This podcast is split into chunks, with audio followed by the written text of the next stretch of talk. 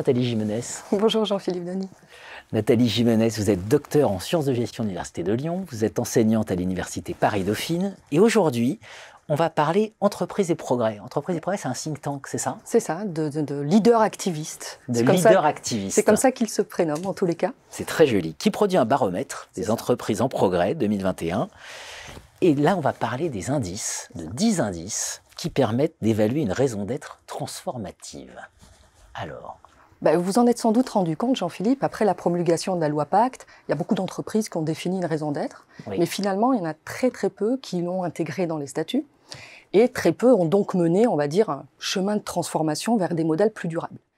Et c'est fort de ce constat que le think tank Entreprise en Progrès s'est dit, bah tiens, on va constituer un comité scientifique pour essayer de voir si on pourrait doter les dirigeants d'outils pour justement les accompagner sur ce chemin de transformation.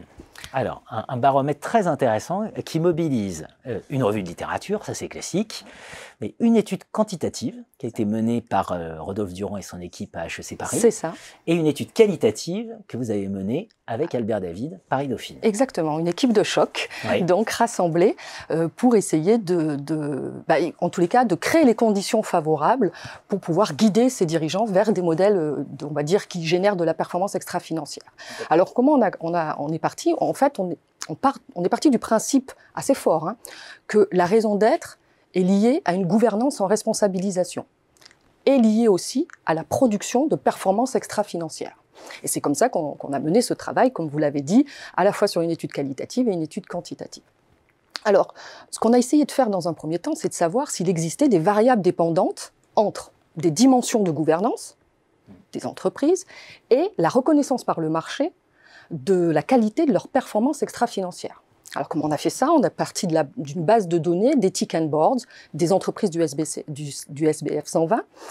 Et pour la variable de, reconnaissance par le marché, en fait, on a pris une moyenne de la présence de ces entreprises dans différents types d'indices ou, de classements, comme par exemple l'Euronext, Carbone 100, euh, Europe, par exemple. Puis ensuite, on a mené une étude longitudinale de 2013 jusqu'en 2019, et on est allé regarder, on est allé analyser l'évolution des dimensions de gouvernance pour voir si elles avaient un effet sur l'évolution de la performance sociale et environnementale de ces entreprises. Et à l'issue de ces travaux, à cette étape, on a identifié donc cinq indices qui font le lien entre gouvernance et performance extra-financière.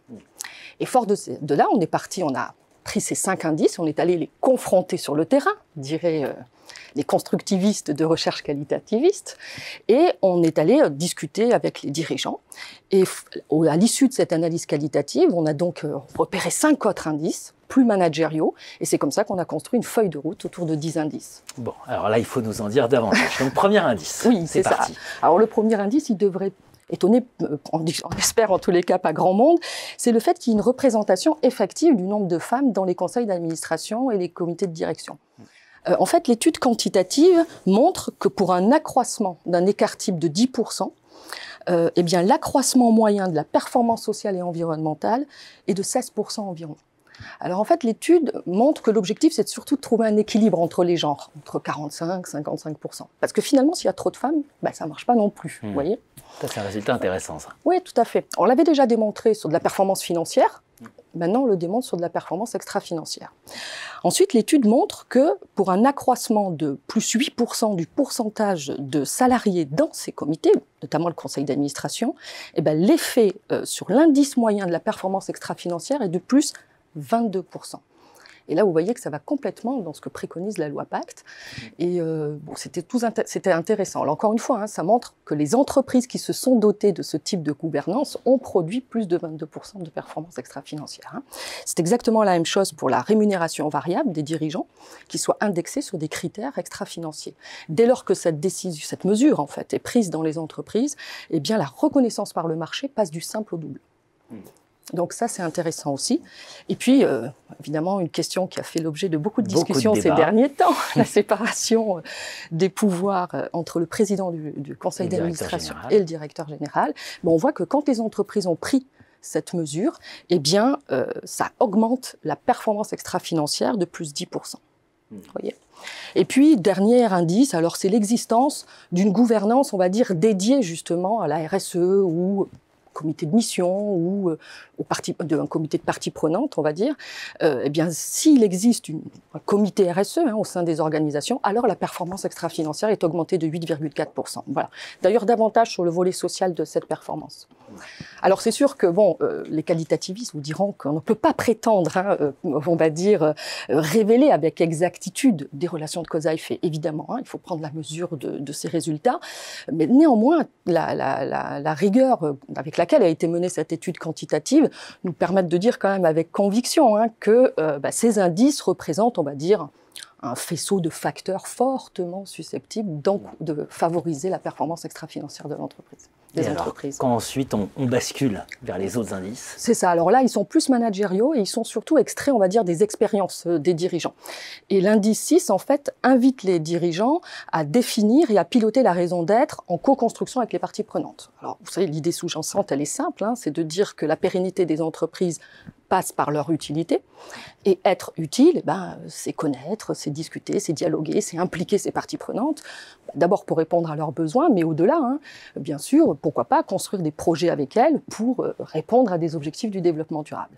Et dès lors que la, raison d'être est définie, alors elle demande à être intégrée dans le plan stratégique, bien sûr. Et quand elle est dans le plan stratégique, eh bien elle doit se retraduire, enfin, être elle doit se traduire, pardon, dans les chiffres, hein, à la fois la performance financière, mais aussi la performance extra-financière.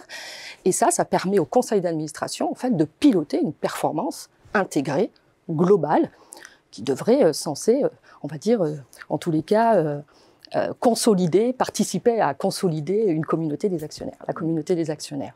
Voilà. Et enfin, les, les, deux, les deux derniers indices sont, traitent surtout du, du, rôle essentiel des collaborateurs. Ce qui a été, en tous les cas, les dirigeants nous ont beaucoup parlé du rôle clé des collaborateurs dans ce chemin de transformation, ce qui paraît quand même euh, logique.